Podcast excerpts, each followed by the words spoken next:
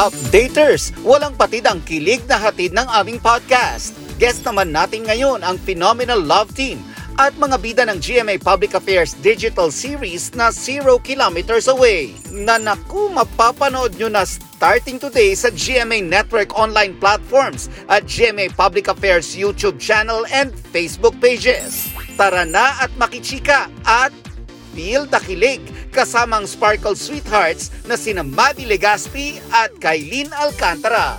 Pero bago natin ituloy ang kwentuhan na yan, maging updated muna tayo sa latest chika ngayong linggo.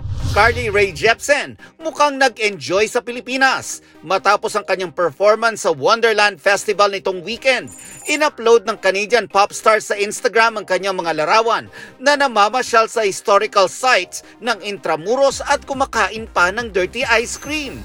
The most fabulous trip daw ang muling pagbisita niya sa Pilipinas. Nagpapasalamat rin ang singer sa mainit na pagtanggap sa kanya ng mga Pinoy fans. Women bodies are divine.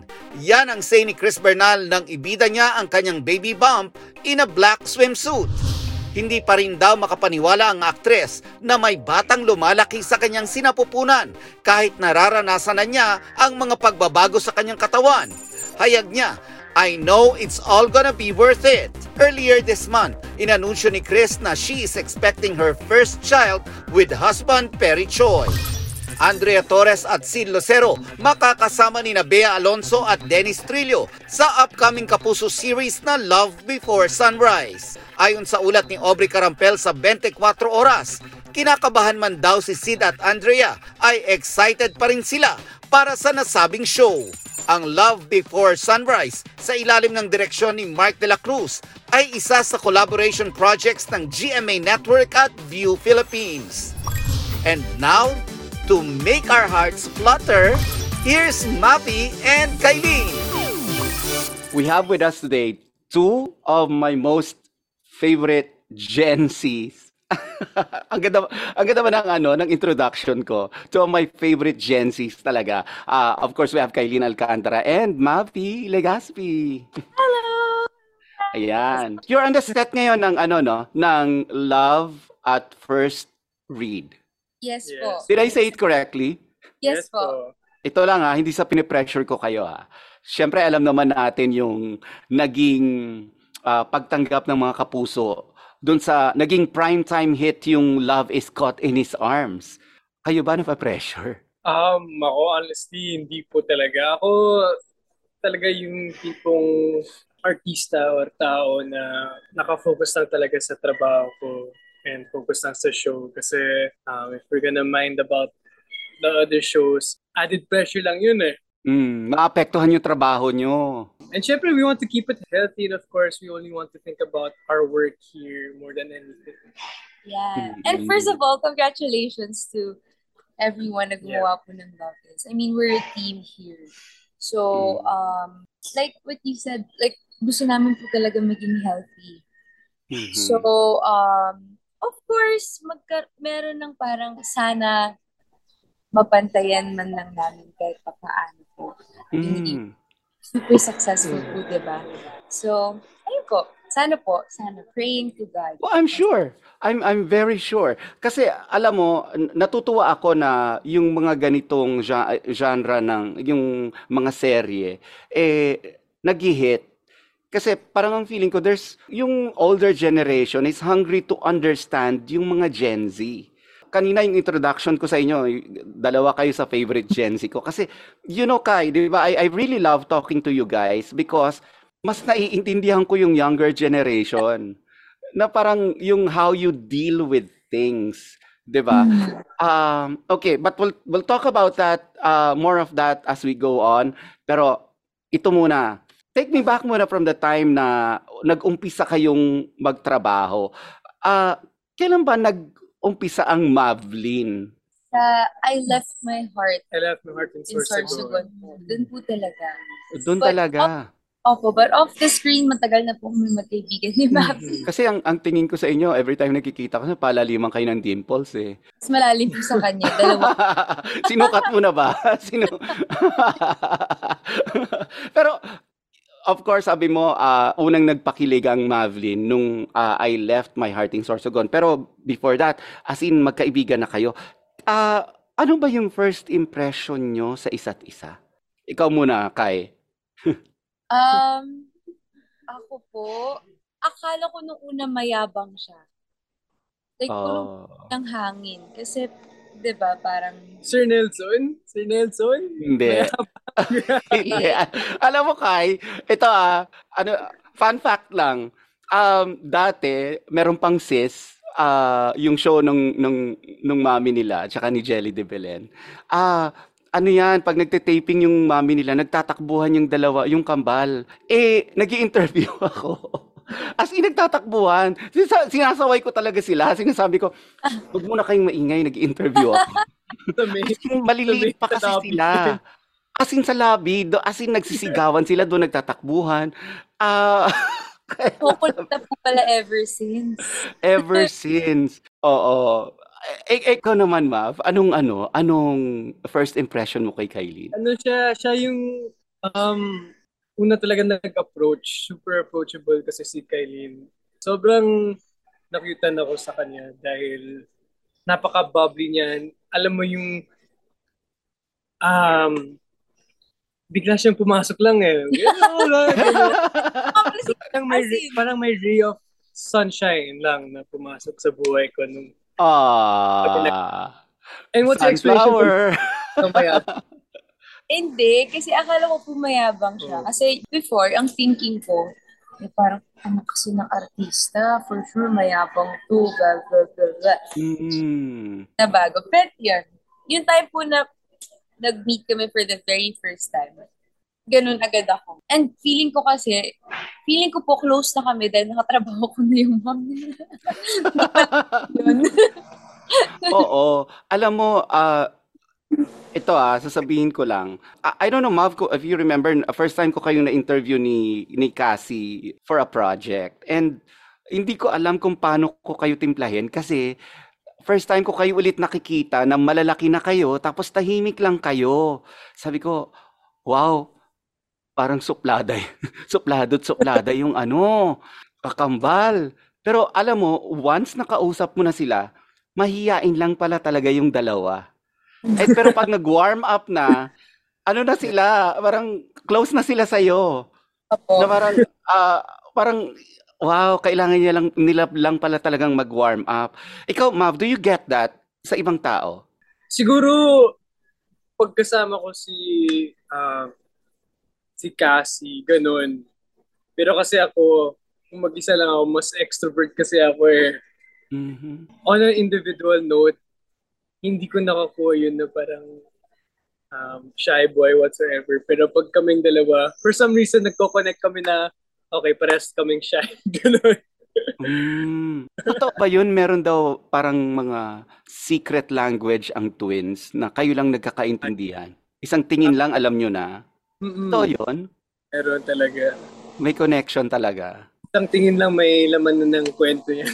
may, buo, buo na yung kwento. buo na yung kwento. okay, ano yung favorite project nyo together? I mean, ito ah, siguro idagdag nyo na to dun sa tanong ko. Um, kasi recently talaga, phenomenal yung ratings nung daig kayo ng lola ko. Sana all. Pero aside from that, meron pa ba kayong mga favorite projects na pinagsamahan? Marami po eh. Mm-hmm. Siguro, our favorite, favorite, of course, is Love at First Street. But as of the moment, syempre, favorite din namin yung ano po eh, Zero Kilometers Away. Zero, oh. Yes. Kasi, Bakit? It's a really up-to-date story mm-hmm. na for sure maraming makaka-relate sa mga mm-hmm. Gen Z. Mm-hmm. For example, Oy, ay... story natin. Ano ba story nga natin? The joke. Siyempre, um, uh, two young best friends. Yung isa, looking for love. Yung isa, na in love sa best friend. Pero Siyempre, um, ayaw niya ma-break yung relationship if ever kasi alam mo naman yung risks ng uh, admitting to a best friend kasi what if in the future mag-break kayo? Pwede hmm. sira na yung friendship, blah, blah, blah. So, ang daming um, concepts sa Zero Kilometers Away na ang daming makaka-relate. Not only Gen Z, but also millennials and Generation X din. Kasi we all go through that eh. Most especially, ano, online dating that goes for all ranges din, di ba? So, it was a fun experience because in in real life, never namin experience yun, yung online dating. So, Ah. base namin yung, yung, yung roles namin sa mga storya ng mga kaibigan namin. So, it was very fun to portray that. Yeah. ano ah, na, nag-spark yan ng interest sa akin ngayon ah. Yung, yung mga naikwento niya, we'll talk about yung zero kilometers away. Ah, ito yung biggest break nyo ba na maituturing? So far. Paano mo Oh. nasabi, Kai? Uh, of course, kasi um, kung i-compare niyo po kasi sa kayo ng lola ko, syempre it's all fun there. Yes. Pag-gets, ganyan-ganyan. Dito po sa Zero Kilometers Away, papakita talaga yung reality nung bawat characters namin and the reality of online dating also. So it's more, in a way, more controversial because Mm-mm. Mas sensitive yung mas topic. sensitive yung topic. Mm-mm. And um, marami talagang itatako. Um, yung mga shallow problems hanggang sa napunta sa um, deeper problem. Nabanggit mo kanina, Mav, no, na hindi pa kayo nakakapag-online dating. And, you know, most Gen Zs that I know are into online dating pag single sila. Bakit, bakit hindi nyo sinubukan at all? Ako, Sir Nelson, talaga, I just got lucky na one time I just met this ray of sunshine in GMA. Uh, after that, and there was never a time na need ko mag online dating, mag-try ng online dating kasi someone got my attention na right away. Oh. Totoo naman yun eh. Ang mahaba ng buhok ni girl. ka? Kay ikaw, I mean, never mo kahit na for fun. Kasi 'di ba yung ah, online dating, I I know it's ah, kasi for my generation, syempre marami kaming mga sinasabi tungkol diyan. Like parang ah, may mga negative connotation sa amin ang ano, ang online dating. And of course, probably there's some positive. Pero most of the Gen na, na nakakausap ko, ang positive ng tingin nila sa online dating. Ako po, kaya hindi ko po siya na-try kasi gusto ko po talaga yung personal interaction. Mm. And I have a lot of friends din po also na um, na-try mag-online dating and successful kasi nagkakaroon po talaga sila ng jowers. Mm. Hindi, minsan nga kahit hindi hours, 'di ba? Nagkakaroon sila ng new set of friends. yes, yes. So, um, like what I said kanina, there's nothing wrong with it. Sadyang sa perspective ko lang po talaga. Hindi ko siya itatry. Kasi bakit ko pa po itatry? Mm. Ah, wow. Talagang, Yung pala yun. yung pala yun. Hindi, ano, siguro magandang sabihin na rin natin na parang wala naman talagang masama sa online dating. Just click responsibly. Yes, always be safe. Yun naman po talaga. La- If lagi ako tatanungin, yun naman po talaga yung life ko sasagutin. Kasi it's part of the internet. I mean, online is, the online world is full of love, but at the same time, it's a scary place because you don't know kung sino yung nasa other side of the screen. That's right, that's right. Mm-mm. Pero never naman kayong pinigilan ng parents nyo na parang, oh, don't go into online dating, ha? Meron bang ganon? Or nagpaalala ba sa inyo? Ah, si Soren ba at si Carmina? Tinignan, oy, Mavi, tignan ko yung phone mo. Baka nag-online dating ka? Uh, you know what's so funny, Sir Nelson? Never namin na-touch yung topic na yun. Mhm. I I think kasi on my end, alam na niya na napaka-extrovert ko na. So they know that I'm pretty much out there. Kasi 'di ba, I know there are a lot of apps na ah, yung talagang geared talaga towards, I mean, yung nagko-concentrate talaga on on ano no, on online dating. Pero kahit pala sa mga games, yung sa mga ML, nagiging ano na siya, nagiging parang ah, avenue na rin siya to date people. Totoo ba 'to? Actually, I have a very personal experience po doon. Personal siya because it's my brother. So Mhm. yung kapatid ko pumihilig siya mag-games and she met this girl um, through Valorant, Yes. Ah, an online game. online game po. Tapos syempre may mga, for them to communicate with Discord po. So, doon po sila lagi nagkakausap, ganyan. At kasama din naman kami minsan kasi naglalaro pa. Mhm. So, doon niya po na-meet yung girlfriend niya as of the moment. So, there are many ways talaga sa pag-online dating. Ah, you, you know, it's sort of beautiful and scary at the same time. Yes. Kasi 'di ba, if beautiful if you you know, if you meet the right people na parang who would come into your life and scary, sabi mo nga kasi you don't know who's at the other end of the screen, Yes po. 'di ba? They can be just pretending to be a certain person, 'di ba? So, mm, and ang dami-daming nangyayari ng catfishing, ganyan. Na-catfish na ba kayo? Yes, tama. Ako, Sir Nelson, um, never ko po yun naranasan kasi nung sinerch ko yung sa Instagram kay Lina Alcantara and nung nakita ko siya sa Jimmy, sabi ko, ba't parang mas maganda pa rin siya sa person yun? So, na-dogfish ako. Na joke. The dog show. dog, The dog dog show. Oh, that's another term. That's a Gen Z term uh, also ah, yung dog The show. dog show. Naririnig ko yan. Anong ibig sabihin niyang dog show na yan? Pinagtatawanan siguro. Parang Hindi ganun. naman. Ganun. Na Parang, parang lang naman. ah, so parang you're Okay. presenting somebody na parang ito, yung parang Yan, siguro po. oh, pinagtitripan. That's another term. Ang dami, alam mo, ang daming terms ko na na ano, I have to catch up kasi yung chill, yun yung isa sa mga terms na hin- nagigigil ako. It irks me so much. Lalo na Why? pag yung pag natataranta ay, kasi yung generation ko mataranta generation eh. Alam alam mo ah, pareho kami ng generation ng ni ni Carmina. Ma, yung parang we're always on our toes. Tapos biglang here comes a millennial or a Gen Z, then sa biglang sasabihin sa'yo, chill. Chill. Ah, ah, di- Ah, ah, ah, pati, pati naman kami ni Kaylina actually, ganun din eh.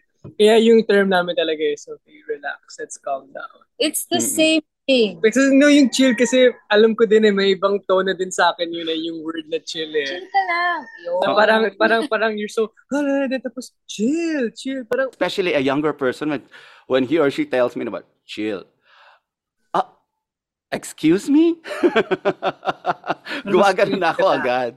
Oh, relax. Oo, di ba? Pero mas game ko pa, mas okay pa ako ng ano eh, ng oh, relax ka lang sir, relax ka lang Kuya Nelson, relax ka lang Tito Nelson. Okay ako noon eh. Pero yung sabihan ka na yung one word, tapos gagano pa chill. Chill. hate na hate ko yan. anyway, okay. Let's get a little personal ngayon. Let's get personal with Mavlin. Whew. Kilig in real and real life kayo. Pero, hindi ba kayo nagkakasawaan knowing na pare- parati kayong magkasama on and off screen? No. Personally po, No. Talagang with conviction, yung no. yes, no. I really appreciate his presence. You know, in Mhm. general po. It calms me down. Nakaka-relax. it chills me. Chills, it chills me. Chill. um, syempre po, there are moments na, you know, may misunderstanding. But it's okay. It's part of life. It's part of our friendship.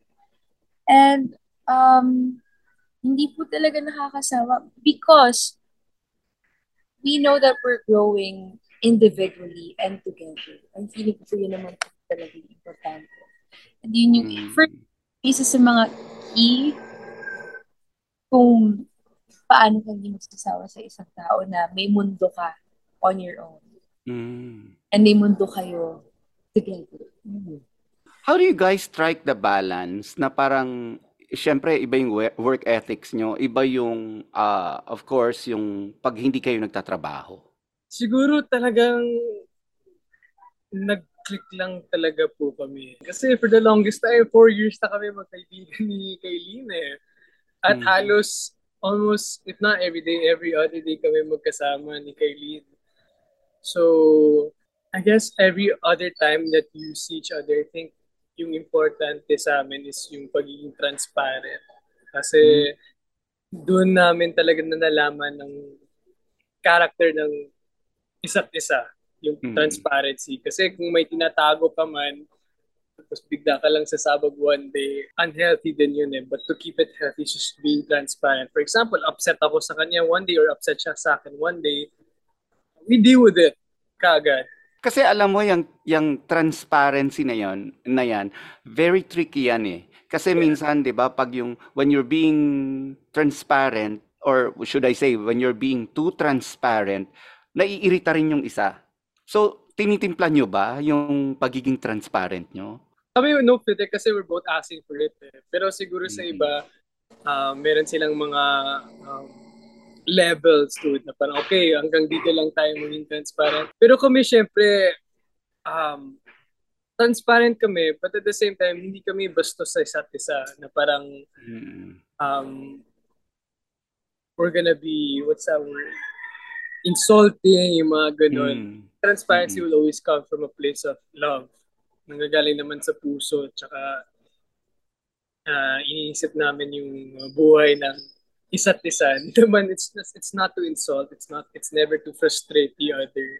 Mm-mm. So, hindi na hindi talaga kami natatakot na maging transparent because in the end of the day, uh, when we look at each other, we know na it's it's it's coming from the heart naman talaga. Pero madali ba kayong mag-sorry sa isa't isa? Madali bang mag-sorry ang Gen Z? At first po, hindi po ako talaga. Hindi talaga. Mm-mm. But throughout this um friendship, natutulan ko na po mag-sorry. How about you? Ako, Oh, ano, sige. Oo, o ano? Sorry. Siyempre, dati naman, mas hard-headed ako na talagang gusto ko magsasorry, ganun. Mm. Siyempre, ang, ang daming tao, let's keep it realistic, ang daming tao, they believe na sorry is a sign of weakness. For, for me, um, hindi. Uh, it's just, you, own- you're owning up, you're manning up to your, your mistake. That's right. That's right. Pero kayo, kayo ba, ah, ano ba ang madalas niyong pinagtatampuhan? Ano ba?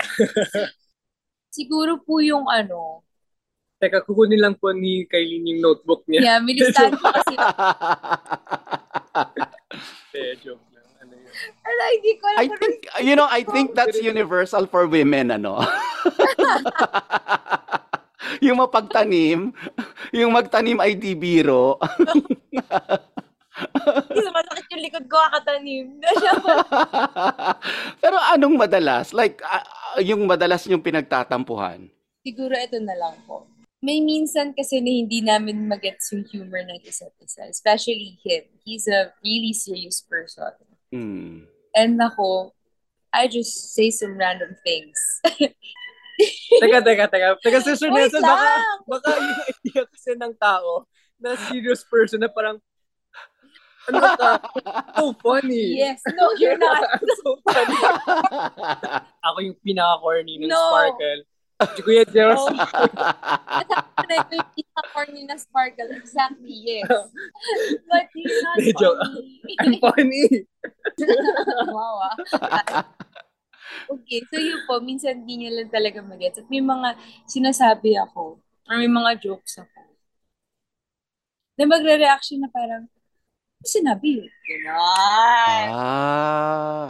So, kinikilala ba naman po namin yung isa't isa? And I think that's, you know, the beauty of it. Kasi at least we will know each other's boundaries and Mm. um, alam namin kung kung ano na ba talaga yung um, current state nung um, isa't isa. So in connection to kanina, kaya po kami hindi napapagod sa isa't isa.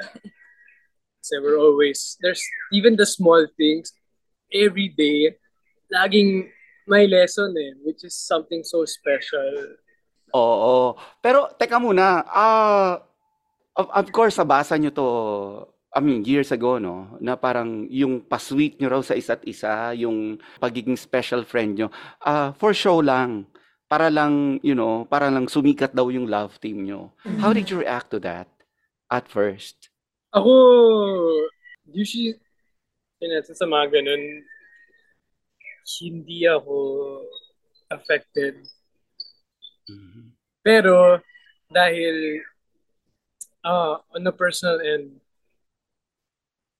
for the first time, na-affect din ako dun in a little way.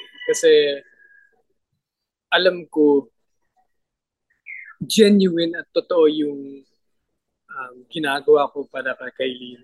Mhm. Uh, it just so happens we live in a world where social media is so big na lahat ng action ko nababroadcast, broadcast, nababroadcast sa social Mhm. media or may mga stolen shots, blah, blah, blah. Mm-mm. Mm-mm. Um, na people can twist it around and say, ay, kunwari, stolen shot lang yan, or kunwari, um, Yeah.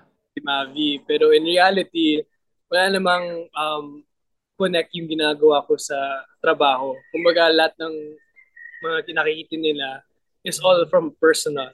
Like, um, personal um, showing of gratitude and uh, appreciation na suddenly, um, they turn it around and say, ay, wala yun. Uh, plano lang yun ng management. Um, Mm-mm. mag- sumabog lang sa internet whatsoever. So, of course, it, it took its toll, but in the end of the day, um, it's her reaction and it's the way she appreciates my gesture that just turns everything around. What's important to me is I see a smile on her face. So, yun yun. Sapat na yun sa akin. What you see is what you get. Yes po. Wala po talagang scripted moments. Since we're already in the topic, ano, ah, tanungin ko na, ano, what's the real score between the two of you? I know you call each other special friends, pero ano ba talaga? Um, what's the real score? 100? The real score is 99. The one is for you to find out. Oh, 1% na lang, madali na yan. Kai, wag ikaw sumagot. Si, si Mavericks ang tatanungin ko. Tinuturo niya na po sa akin eh. the real score Wag mo akong daanin sa dimple mo, ma. Hindi mo ako madadaan sa pakyut mo. Ito, alam ko na talaga, Sir Nelson. It's for us to know and for you to find out. Ah!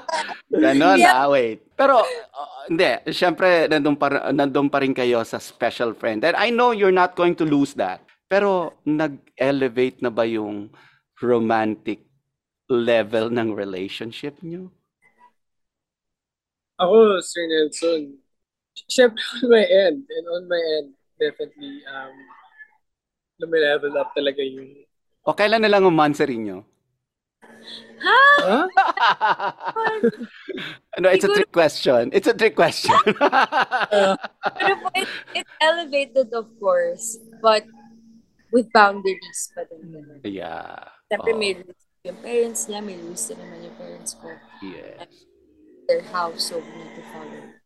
Mm-mm. And you're both still young, you know. Uh, you know, there's so much room to explore. There's no need to rush. Uh, I'm sure ito yung uh, mga napag-uusapan nyo sa Mavlin on Me. Kasi, uh, you know, I, I love listening to that kasi nga fresh yung take nyo on, on certain topics. And, uh, you know, I really love it. Pero paki-explain parang for wallflowers, by wallflowers. Yes po. Why? I don't see why. Mga wallflower ba kayo? Like parang um kasi ang definition 'di ba ng wallflower is parang when when um when you're faced with a crowd or or when you go into an event, ano ka lang sa gilid, nagmamasid ka lang, nagmamarites ka lang. Ganun ba kayo?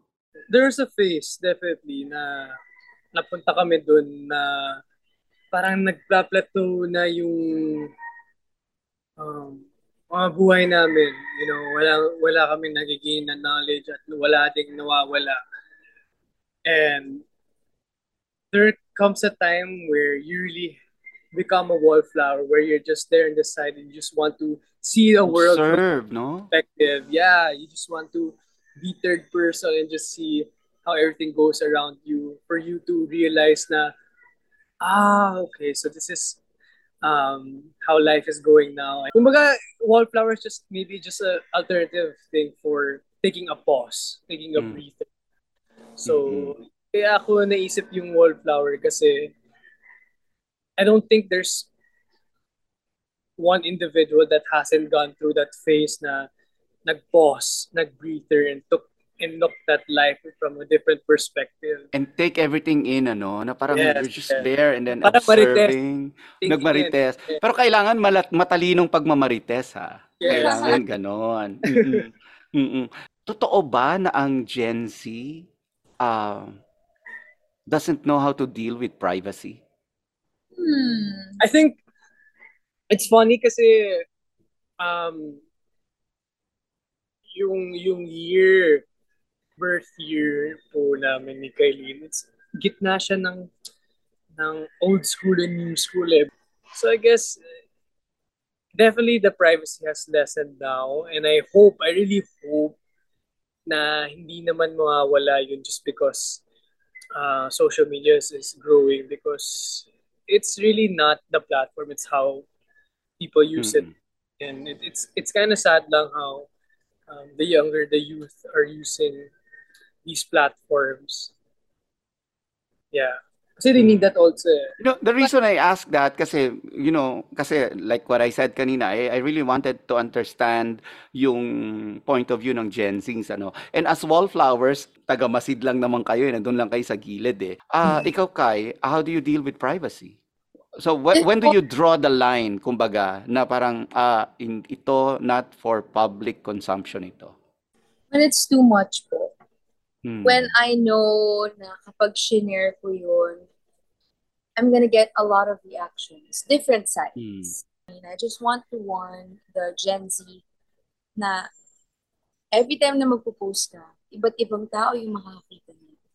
And if you want to put yourself out there, like all out, expect the different sides. And I guess don't complain if you have hate comments or, or you know, you get canceled a little because you put yourself out there. Ang dami kong ano eh, ang dami kong nakikita na na nagpo-post na wala na silang privacy and they're they're just there for the likes. They Well, don't sila- care about being famous and being infamous anymore. Na parang basta ma-post niya, basta may mag-like. They don't care if people love their post. Basta yung click ng likes lang ang gusto nila, the attention. That's wrong. Yeah, you know, it's so refreshing to hear it from a Gen Z na that's wrong. Yeah, that is definitely wrong. I don't encourage that kind of mindset. Ito na lang, this is my last Gen Z question. An ano yung gusto nyong sabihin na sana alam ng older generations about Gen Z? we the Gen Zs are more aware, are more aware than you think, than than you believe. But we're always still willing to learn. I think yan yung misconception na um, hindi na lahat ng uh, Gen Zs na we're stubborn, uh, na we're know-it-alls, pero I, there's a lot of us that are aware but are still willing to learn. Parang ako, especially with the help of uh, social media and all that, Pero maganda yung sinabi mo, Mava, na totoo yan. Nung time na kaedad nyo ko, yan din yung sinasabi ko sa parents ko. Na parang, no, naiintindihan ko. Hindi lang ganun yung way ng, ng pagsasabi ko. And, and please, I'm, I'm willing to learn. I- you know, I think nasabi ko sa, sa parents ko yan one time. And hanggang ngayon pala, no? Ganun din. Kai, Same po with Mavi. Hmm. Um, us Gen Zs, we have a lot of ideas also. And ito nga sabi, sinasabi ko po lagi sa podcast na um, sana pakinggan niyo po kami. And sa mga Gen Zs naman, sana pakinggan natin yung older generations because they Mhm. have more wisdom, they have more knowledge. And um, just communicate better, understand each other, respect the older generation. Mas matagal na sila sa buhay. So, mas marami na silang na-experience, mas marami na silang wisdom. Mm. But that doesn't mean that to Gen Zs, we don't have any wisdom also that we can share to others. Parang as I grew older, yun yung na-realize ko na most valuable thing to listen. Not just uh, dun sa mga sinasabi nating who lived before us, pero pati do sa younger generation, marami ka ring mapupulot na mga wisdom na parang, uy, tama rin pala yung iniisip nila. Iba lang yung way. Kaya, well, props to you guys. Ayan ah, props to you guys. Ipe-flex ko na kayo ngayon. Oh, wow! We have a really, really short game lang ah. We call it swipe left and swipe right. Okay, you swipe right if you agree. Swipe left if you disagree. Ito, okay, first question, related ito sa premise ng digital series nyo. Can you find true love online? Swipe right. Ah, totoo ah. Talaga, napaka-positive ng ano ah, tingin nyo dyan. Friends can also be lovers. Swipe right! Exes can be friends. Swipe Swipe. left. Swipe. It alam. Swipe. Swipe it depends. Yeah, swipe it. Then swipe, Swipe up. it depends. Swipe up. Swipe up. Okay, base rin sa soap na ginawa nyo, love at first sight can happen. Swipe, Swipe right. Hate at first sight can happen. Swipe right. Ah, okay. Pero ito, Gen Z is the best generation. Swipe left. I don't I- think so. I, I love my I love the old gen, so swipe left. Old souls ba kayo? Ma-old Yes. soul Yeah. kayo? Yeah, yung pinan- the way we were brought up kaming dalawa ni Kai, very old school. Yeah, si Koreans are very old school. okay, bilang sweethearts slash love team at special friends, public display of attention. EDA. Oh, swipe right. Swipe right. Explain, bakit okay lang? Okay, ako kasi, PDA with respect sa mga tao sa paligid mo.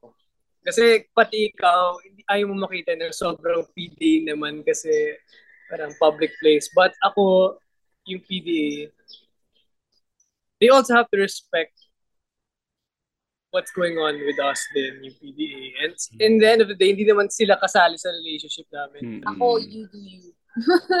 Yeah. Totoo yan kaya, no? You do you. Na parang, if it doesn't, you know, kung na- yung nakikita nyo sa amin, ayaw nyo, look away. Kung hindi nakakasakit, nakakasakit ng tao, yun, Oh, okay yan. That's why swipe right. Swipe Kasi There's nothing wrong with it. Fighting in public is okay. Swipe, Swipe left. left. Ayun. Oo. So, display of love is okay, pero display of anger is not. Settle that in the right place. And then yung dun din po papasok yung privacy. Yan. na may boundary.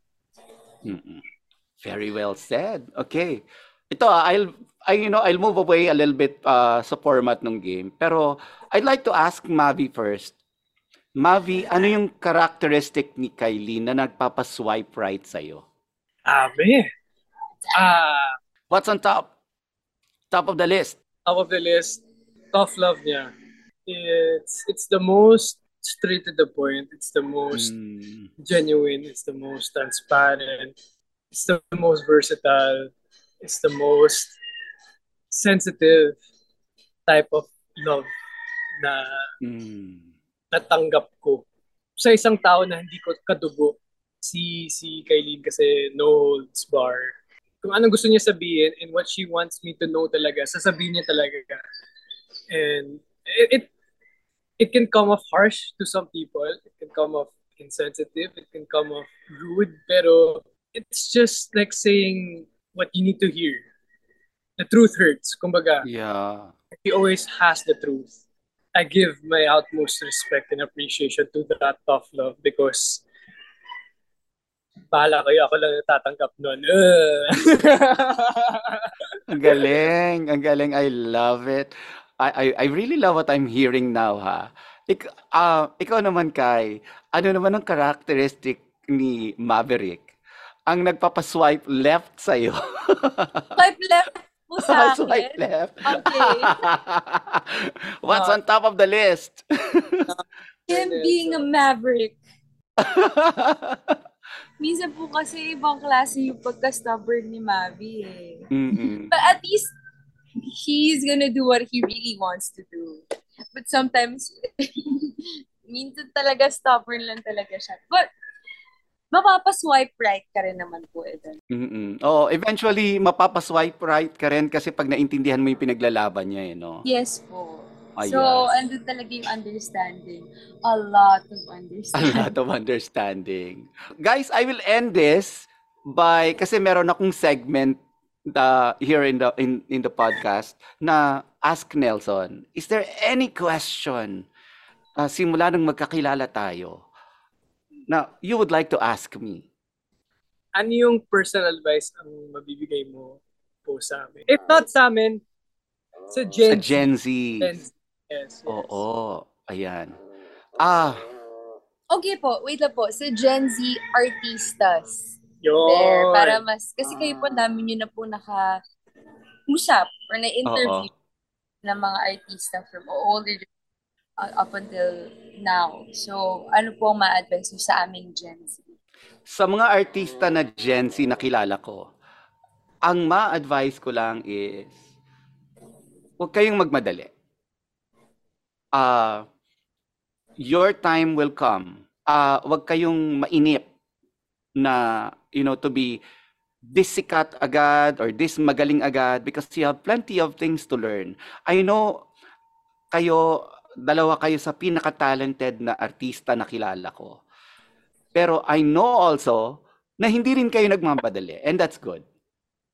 Um, and I really appreciate that sa inyo. And yung wisdom na naiipon nyo, ipunin nyo lang ng ipunin yan because eventually magagamit nyo yan. And alam mo, if we transpose it dun sa, even dun sa mga non-artista, ganun din yung masasabi ko, wag magmadali sa lahat ng bagay. Enjoy life. Kasi when I was younger, when I was your age, nagmamadali ako eh. Gusto ko ganito na, gusto ko nakaipon na ako ng ganito, gusto ko nakabili na ako ng ganito. But, nakakalimutan nating mag-enjoy pag nagmamadali tayo. And it's always that. Wow, that's very beautiful. Thank you, Sir Yan. Nelson. Much needed advice. Yeah. Yes. Thank you guys. Thank you. Thank you very much at binigyan niyo ako ng ah, panahon. I know you're taping ngayon ng Love Is and ah, I hope to see you very very soon in Yes po. person. Yes po. Thank you, Sir Nelson.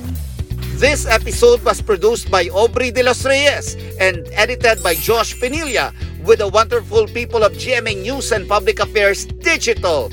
Thank you for listening until the very end hanggang sa susunod nating updates.